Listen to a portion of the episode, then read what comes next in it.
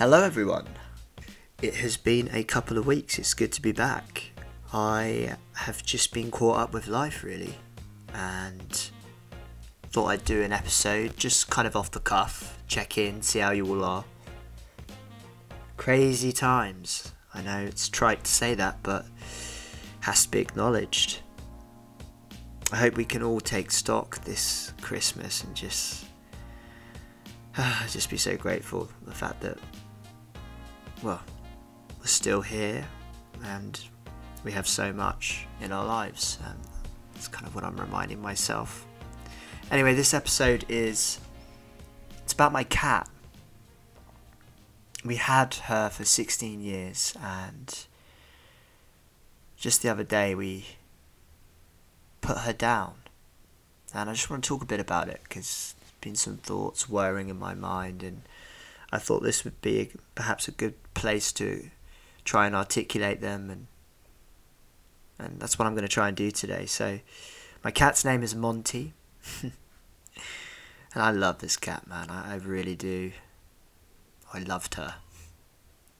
16 years ago, we got her when I was 10 we got her at this farm and she was this cute little kitten and we had never really had a pet before so just having the presence of an animal at 10 the first animal was uh, was something. It was an experience. And she, I remember her being so scared hiding underneath the table thinking what the fuck is going on? Who are these people? What is this world I'm in? Anyway gradually as is the way with pets she became one of the family. And we would stroke her, people would come round, she'd be so cozy in our lap, so cute as a kitten, and yeah, she was a cat, our cat. And I remember when I was 16 and we were getting rid of her at this point actually.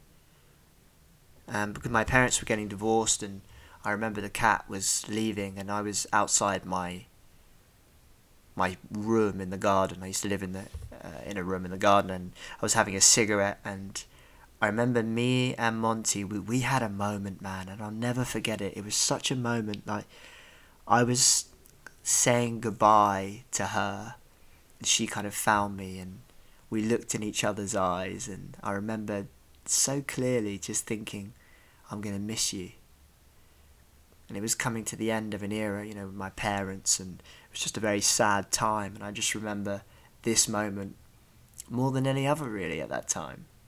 It's just funny how it, uh, there was no, no, nothing was exchanged in, in a verbal sense, and it was just me looking at my cat, but it's stayed with me ever since, and it just marked the end of something, and I felt the sadness with it, but in a kind of nourishing way.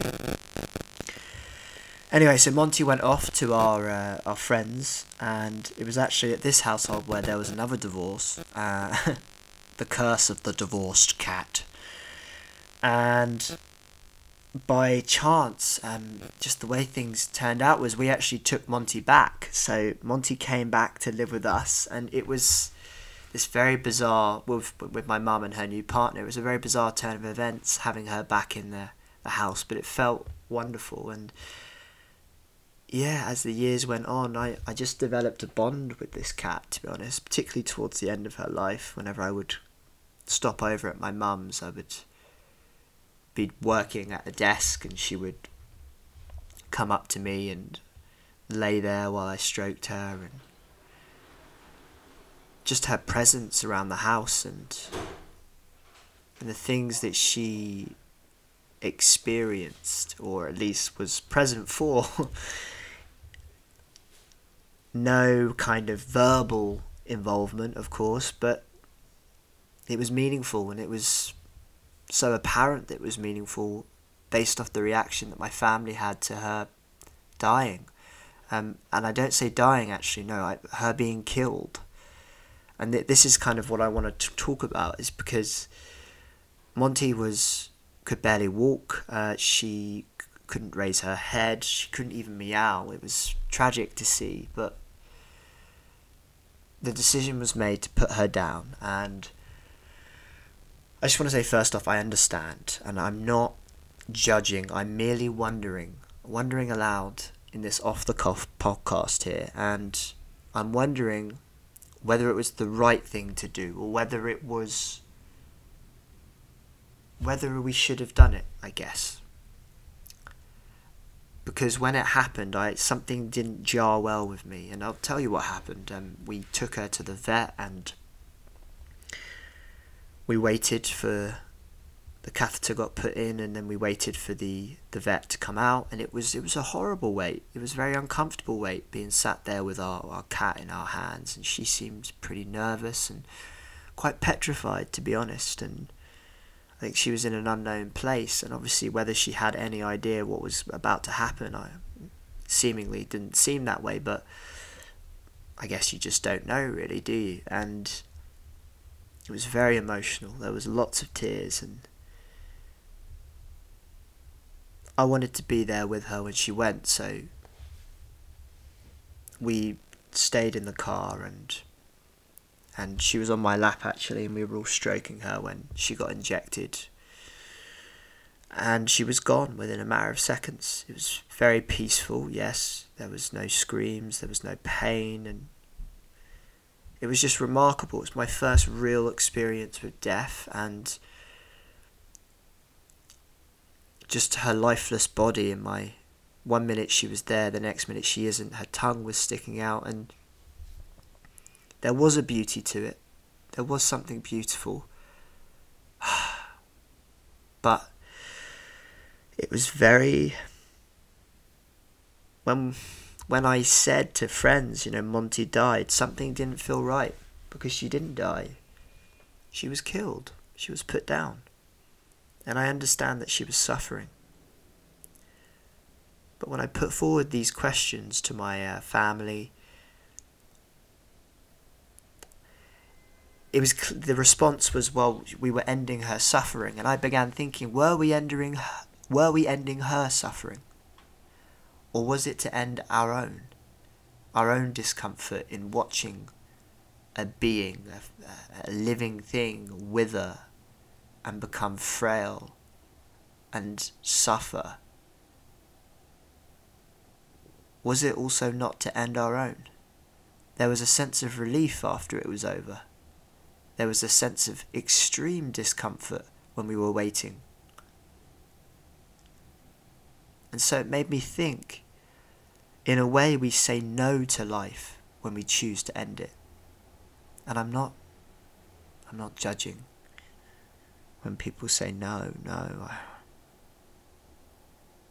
I'm merely wondering and witnessing, or at least trying to be a as honest as I can with what I saw and what I felt. It feels like we said no to life because we said no to the end bit. The, hardest bit, you could say, the bit where the body's waning. And we didn't want to see that in Monty. We didn't want to take the time to to sit with her and watch her die slowly, I guess it would have been a, a lot slower. And so we made that decision, and arguably there was less suffering. But I don't know. It just didn't sit well with me entirely. Entirely. Um, there was something very peaceful about it, but life includes death and when you kill someone or something, or your own life, you're saying no to it. And I'm wondering whether it's possible for us to say yes, and whether there is something even more humane or in actually abiding by life. And I'm not making a case for naturalness, of course. I know that most women would die in well, not most women, but most women did die in childbirth without the kind of us stepping in and you know that's an example of where natural the the natural way isn't exactly the best and I'm not advocating for that. No I'm merely I'm merely wondering whether we have to play God. I'm merely wondering whether life in its full humaneness doesn't include the, the 360 degree view that of everything, the end, and all these other experiences that we wouldn't like to be included in that 360 view of life. And Monty dying really made me wonder about these things. And as I wrote a letter to her, I actually felt like saying sorry. And I guess that's what I'm doing now. I'm sorry, Monty. I really am. I'm sorry that we we took your life. And I just want to I just want to thank my cat, man, because I, I love that cat. I really do. And I'm going to miss you. I'm missing you right now. And I was really shocked by the grief of it because it just exposed how much love there was actually there in each of my family members, even my brother, who who definitely had a turbulent relationship with this cat, frequently woken up by her, scratched whenever he walked past her in the hallway. He even said, I haven't really connected with that cat. And I remember a few weeks ago when we saw that she was getting ill and the conversation of her end actually came up, he even said, I probably won't cry. But let me tell you something. He most definitely did. And there was real beauty in that beauty in the fact that we can love something or someone and they don't even have to say a word. All those years spent with her presence lurking and fidgeting around the house and often leaving you know huge poos and and lots of sick and urine and and the pain she shared with us and the and the screeching and the and the scratches that I still have on my hands. I mean, it's it's remarkable and there's a real beauty to it. And I think there's something to wonder about particularly the fact that it it didn't sit well and anyway I think I'll leave it there. That's a short one. I hope you're all doing well. And as always I, I have more content coming um, I really do. Uh, uh, I'm waiting for the right time to release, which will be over the Christmas holidays. So I really hope everyone's taking some stock in, in the year we've just had, and I'm certainly feeling grateful right now. And